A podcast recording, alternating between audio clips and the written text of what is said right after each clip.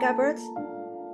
Did you hear me? Hey, hello. Hello, we can hear you. Yeah, I'm so sorry I couldn't open up my camera No because problem, no problem. That's yeah, totally yeah, fine. because I'm in my bedroom right now and it's really a mess. So That's fine.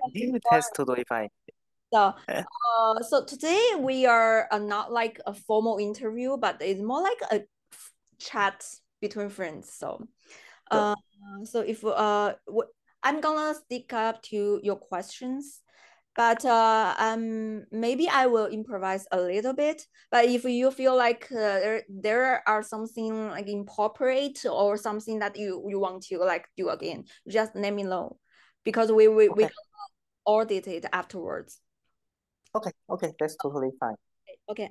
So uh, let's start. So hello. Sure. Uh, okay. Start again. Hello, guys. Welcome back to our channel. I'm your host, Prince. Our podcast is dedicated to provide the newest and the most independent insights of the Asian crypto market. Make sure to subscribe us if you are interested. So today we're gonna talk about um, one of the most crucial market in Asia, which is Hong Kong. Let's welcome our honored guest for today, Gilbert. Hi, Gilbert. Could you Hello, hi everyone. yeah, hi. Could you give us a short introduction about yourself? Sure, sure. So my crypto journey started in 2016, 2017 when I first joined OKX uh, as a uh, first lawyer at the entire group. At the time, it wasn't called OKX, it was called um, OKEX. And uh, in, in there were, there were some operations still in Asia uh, with with the brand name OKCoin as well. So um, at that time, I was the first lawyer at the entire group, and then one year later, I joined Huobi Group um, as a legal counsel as well, and I oversees and I had um, all the M&A, uh, merger and acquisition, and joint venture of uh, overseas. So one of the significant deal is acquired uh, listed companies in Hong Kong. And then, uh, starting from 2020, I started my own consultancy firm, advising different crypto exchanges, crypto fund, uh, and other crypto project as well. And uh, today, I, I'm also um, acting as the uh, head of legal and compliance in in a Type 9, Type 149 SFC license with um, Crypto Uplift as well. Okay, I, I feel like uh, Gilbert is a little bit like modest too, because he is actually the most knowledgeable lawyers on Hong Kong's cryptocurrency policies. If you want to know the regulations regarding the Hong Kong market, I would say he is the go-to person. So let's jump into our today's content. The first question, um, let's talk about one of the, I feel like the most interesting narratives lately is the US ETFs. So with the launch of US ETFs, the will will the central control and the let's say the attention in the crypto world shift from the east to the west, especially in United States? So what do you think?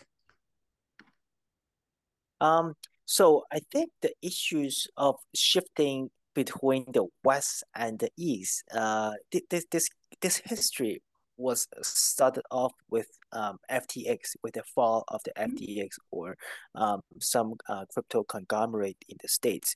Mhm. Since 2023, um, few of the crypto conglomerate from the States has fallen, and uh, at that time, uh, Hong Kong started their uh, crypto statement saying that Hong Kong is going to establish a Web3 crypto hub in Asia.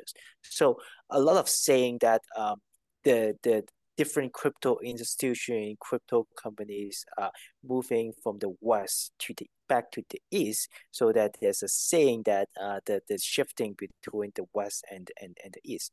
And uh, I think inherently the shifting is essentially because of the regulatory change. First of all, in in US, it seems like it is not that uh, crypto friendly.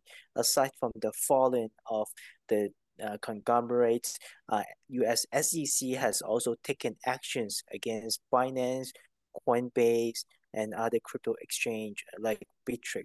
And at the same time, Hong Kong, um, similarly at the about right at the same time, Hong Kong was opening up his uh, crypto license, crypto exchange license. So uh, a lot of saying that uh, crypto is shifting to, to the east. And with the recent launch of the US ETF, some saying that um, the shift back to the to the state. But I think this US ETF was inherently different from uh, the regulatory uncertainties. So by saying that, I think the regulatory uncertainties in the state are still existing because yeah. SEC are still using the 80 years old, 70 years old Howey test law to govern crypto.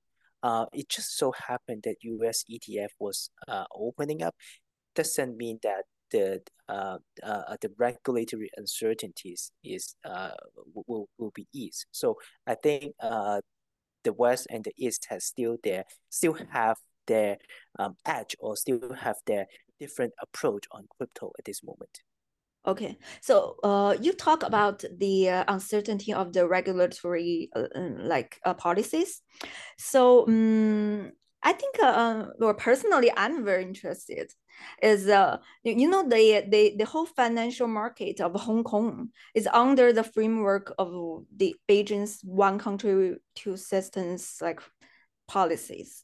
So, do you think the uh, uncertainty of Beijing's attitude towards Hong Kong's virtual assets industry will affect the confidence of the crypto investors? Do you, do, do you think that will be like a major factor that if I'm a Western investor, I will consider? Um, I, I, I think I think I, I, I will put it indeed. It, well, it is also in another way around, in my personal opinion, because um, you know, crypto um originally back in 2013, 2014, and actually before uh 2017, before um China government mm-hmm. banned all the exchange uh, regulations. Chinese activities has uh, amounted to over 50% of the crypto or Bitcoin transaction activities or mining activities altogether. Mm-hmm. So China is no doubt is a huge market for, for yes. crypto. So um, uh, uh, I think I think the other way around from like uh, afraid afraid of the uh, to, uh, uh the, the regulations between China and Hong Kong. They want to ho- come to Hong Kong to approach or trying to wait and see whether Hong Kong will be opening to the Chinese market because China China will be the final destination of all the investors of all the crypto players, crypto hub from Hong Kong. I think this is everyone was uh, expecting or um, seeing Hong Kong as a testing point uh, and, and wait for whether China will opening up their crypto business in the future. Yes, yes, because I uh, certainly feel like the Hong Kong government is very aggressive on uh, uh, on the in the progressing of the crypto industry because uh, I feel like the uh, the region in Hong Kong is also very competitive compared to Singapore. It's rivalry know, let's say, because those two markets, both in Asian and the, both are very like, you know, have has a history. Let's just put that way. So um, let's move on to our next question. So SFC has made several announcements towards the end of last year and also in this month. So what are the implications of the announcements, including the allowance of the Bitcoin ETF trading and the attitude of SFC and HKMA and the industry too? What do you think? Um, so again, a little bit of um, history of how Hong Kong is opening up is uh, Web3, uh, Web3 uh, hub. So um, at the beginning of um, um, 2023, Hong Kong has announced that a futures Bitcoin ETF mm-hmm. and um, a futures Ethereum ETF is allowed to trade on the Hong Kong Stock Exchange. So mm-hmm. it opened up um, another uh, uh, uh, uh, roadmap and other way of investing in um, crypto from from the from from the regulated way. So it's mm-hmm. start off from this point. So at that point, I think SFC, the Hong Kong government, and, and HKMA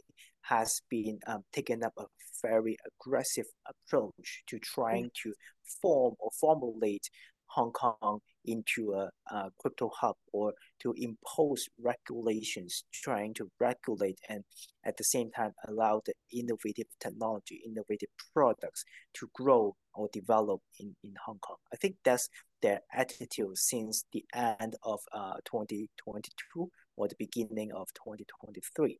And um, and recently, I think throughout the years, there has been uh, several actions from the HKMA and SFC, including opening up the stablecoin consultation paper.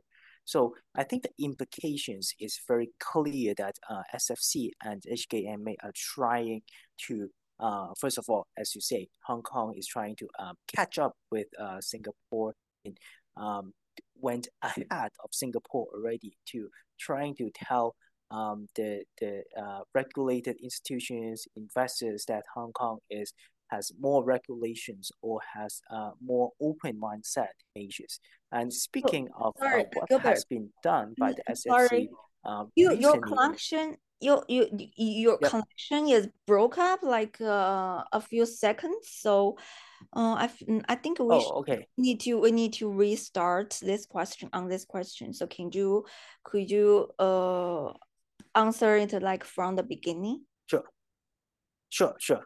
Um, from the very beginning, right? Yes, yes, yes. Okay, so I think um, um, your question is about um the end of 2022 and the beginning of 2023. Um, the SFC and HKMA attitude has been 180 degrees change uh, from what I have experienced and seen. So starting from three uh, uh, industries and uh, crypto industries. And at the very beginning of the 2023, HKMA has listed two uh, crypto ETF futures products, uh, Bitcoin ETF, opening up uh, of the government towards the Web3 and crypto development. And I think I think over the years, SFC and HKMA has uh, done a lot of uh, regulatory discussion down the VATP licenses. And recently, uh, HKMA has uh, um, issued their second consultation paper on stable coins. And uh, it recently, in the recent two, three weeks, will be adopting uh, ETF uh, trading. For example, um, before um, ETF trading or crypto related product, SFC are considered as a complex product. But now, SFC no longer see all the uh, crypto products or crypto related products as complex products. They allowed in, uh, retail investor to invest in this kind of products as long as some suitability tests or um, um, consumer or investor protections has been imposed by licensed uh, corporations. So SFC and HKMA understand the opening up of the global market to crypto, and they have uh, adopted and they have uh, formulated and they have adjusted the regulations very quickly to allow retail investors to uh, approach to the different products and uh, different investment as well. Yes, yes. Because I have seen like a lot of YouTubers, they have been talk about the ETFs and they have been educated the the the ordinary folks to invest in to how to buy like Bitcoin ETFs. So it's a huge like I think they they know how to grab the attention of the market. So uh, you talk about the uh, stablecoin.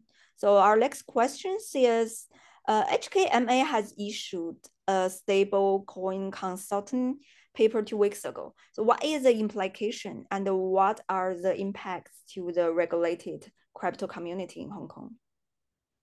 Well, um, what I'm thinking is um, the um, first of all, I let me supplement a little bit of, of okay. the um, ETF ETF issues. So on the on Hong Kong ETF comparing to uh, US ETF, mm-hmm. um, I think Hong Kong uh, SFC has um, um, already opening up of uh, ETF application earlier than uh, US uh, allowing spot ETF. I think um, the spot market, uh, as SFC has rightly mentioned, um, they, they, they can either uh, invest in spot market through the license VATP or um, license uh, regulated products from licensed corporations. So in that sense, I think um, ETF, uh, spot ETF products in Hong Kong will be out pretty soon. And I have heard from the rumors from the market that there are over 10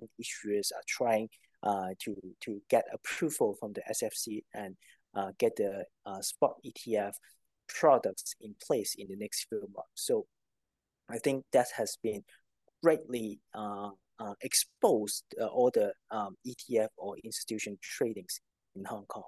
And uh, speaking to the uh, HKMA recent uh, stablecoin uh, regulations or stablecoin consultation papers, I think um, SFC and HKMA has been planned in in as the roadmap as to how to unfold the regulations and different policies in in in, in, in Hong Kong because the reason why is that stablecoin has always been a very crucial element in the entire crypto ecosystem. Um, because without without stablecoin, the ecosystem in, in crypto will be will not be um, efficiently functions. Stablecoin is the key to opening up to different um, different market, different product. Um, the re the reason I, I say that because uh, stablecoin has um, a lot of functions, serve role function.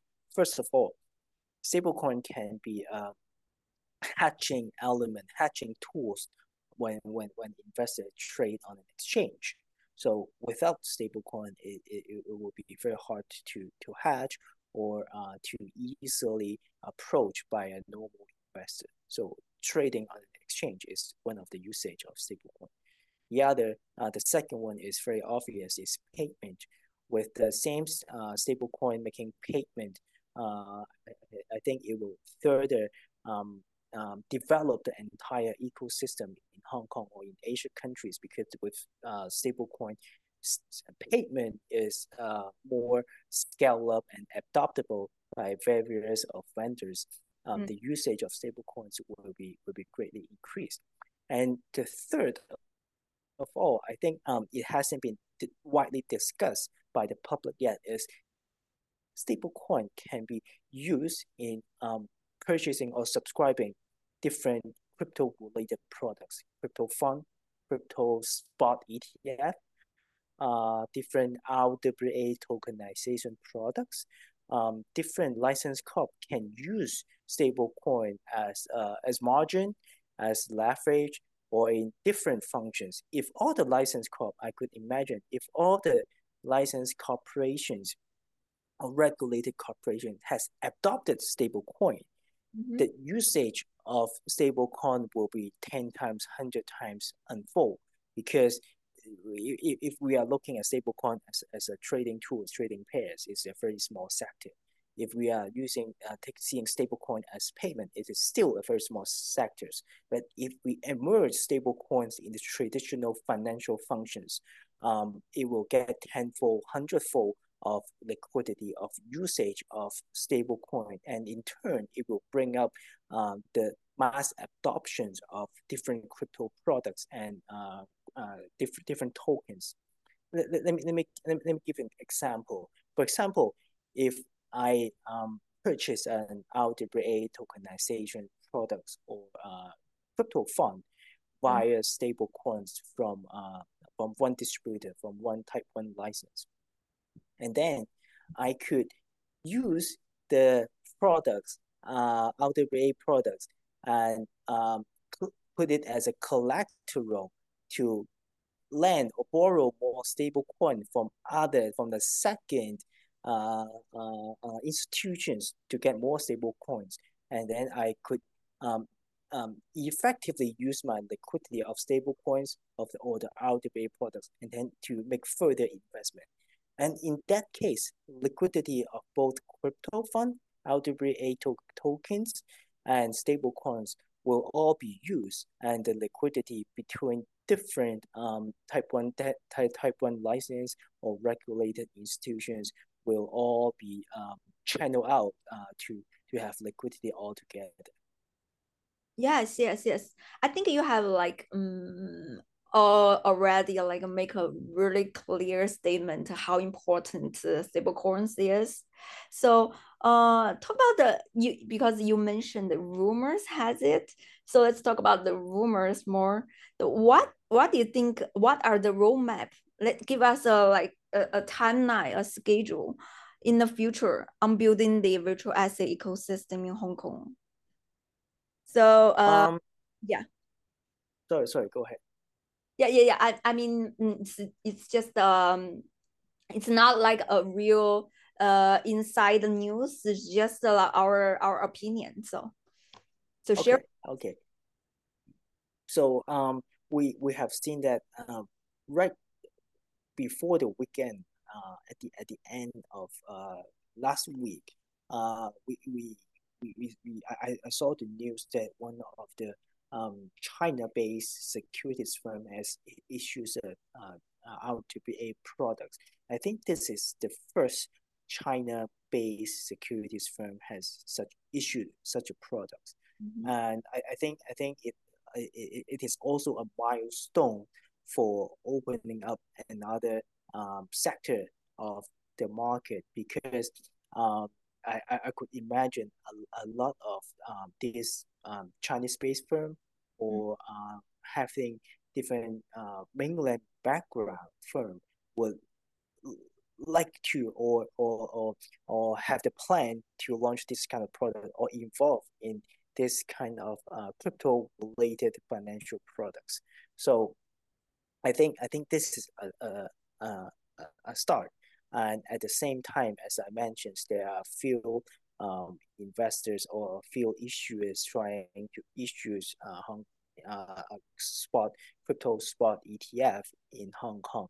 So I think the ecosystem is slowly, slowly built up by different institutions. And uh, in order for the roadmap to build the ecosystem, I think, uh, as I said, stablecoin is one of the um, key element, And I have heard at least two, three stablecoin issuers are going into the sandbox with HKMA and to issue stablecoin. So I think next year will be more interesting. This year, sorry, this year will be more interesting than 2023 because it, it starting from this year, it unfold different crypto related products and crypto related uh, um, stable coins or uh, functions would, would, would also launch in Hong Kong. Unlike unlike last year, last year is the beginning of the framework. Everything is a start. But this year, I think is is it, it is the time for different products, different institutions to have the adoption of crypto. After last year, they have seen what had happened in the last year, and when they gain more faith, gain more gain more confidence in their policies uh, in Hong Kong, they, they, they will launch more products. Particularly, I think, uh, as, as I said, uh, this China-based securities firm issues a crypto products is a has a significant impact in uh, from for, for, for others China-based mm-hmm. uh, uh, financial institutions in, in Hong Kong as well, because I, I, I would guess they will uh, follow up this uh, example to open up to more crypto related products. Yes. Uh, so I, I, I it bring me to another question. I just think about is that we also work with like a lot of projects, a lot of new projects in Hong Kong. So they also have like layer one, layer two applications. Uh, would you think because the Hong Kong market actually has like the most, I would imagine it ha- will has the most strict like regulations maybe than other market, maybe the other market in other regions. So what do you think uh, if the, the, the, the builders and developers from Hong Kong, so they are, uh, do you think that decentralization is crucial or or, or you think we should we can like um, take advantage of the big market of China and we also can like build up applications which are uh, more like innovative Ah, I see. Um, I I will I'll put it in this way. Um, decentralized finance application DeFi is already on the roadmap of timeline in most regulators. In 2023, mm-hmm. um, regulators from Europe, in the US, including Hong Kong SFC, has all has mentioned that they will certainly regulate DeFi in the near futures. So I think this is already in the timeline. A lot of uh, uh, cross or international organizations has already discussed about how to regulate uh, DeFi. So I think DeFi regulations uh, will be inevitable in, in, in, in, in the near futures. Uh, but which regulators will go first? Or uh, a lot of them are trying to wait and see what other other other others will do. Yes. Uh, we're, we're not certain.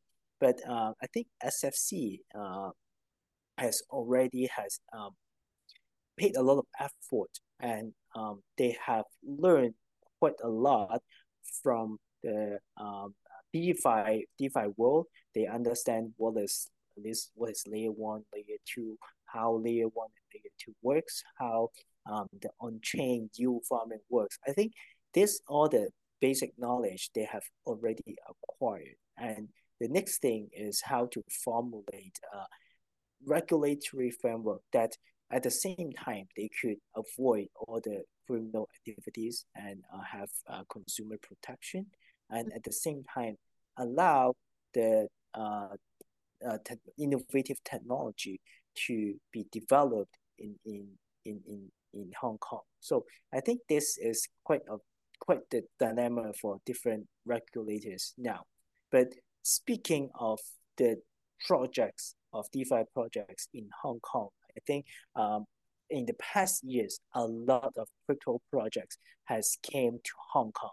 One of the reason is that, as as you mentioned, um, the the regulatory uncertainties from the from the West. So a lot of them have moved to Hong Kong, and uh, also in um, Singapore, they they they they realize that Singapore, uh, after FTX scandal, FTX issues, um, the regulatory uh, uh, uh, likeliness or uh, the government policy has been slightly changed. So a lot of projects are moving back from Singapore back to Hong Kong as well.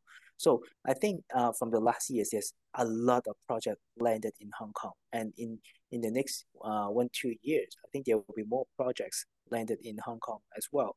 Uh, I I I have I have seen from uh, Cyberport or uh, Science Park program, there's quite a lot of um, developers here in Cyberport in Hong Kong ready to launch different projects.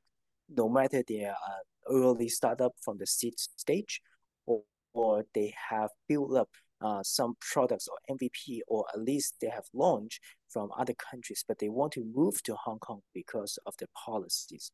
All from from all timeline or from all kind of projects has this kind of mindset to have stations or headquarters in Hong Kong in order to uh, either for fundraising or either for um, operations or to adopt the uh, friendly government policies. Okay, so I think that's uh, enough content for today's podcast. And thank you, Gilbert, so much for joining us. So, guys, do you have, if you guys have anything you want us to talk about or the topics, leave your comment in the commentary sections. Uh, and uh, that's it. Okay, Gilbert, thank you again, and we'll see you next time. Bye bye. Thank you. Thank you. Bye bye. Bye bye.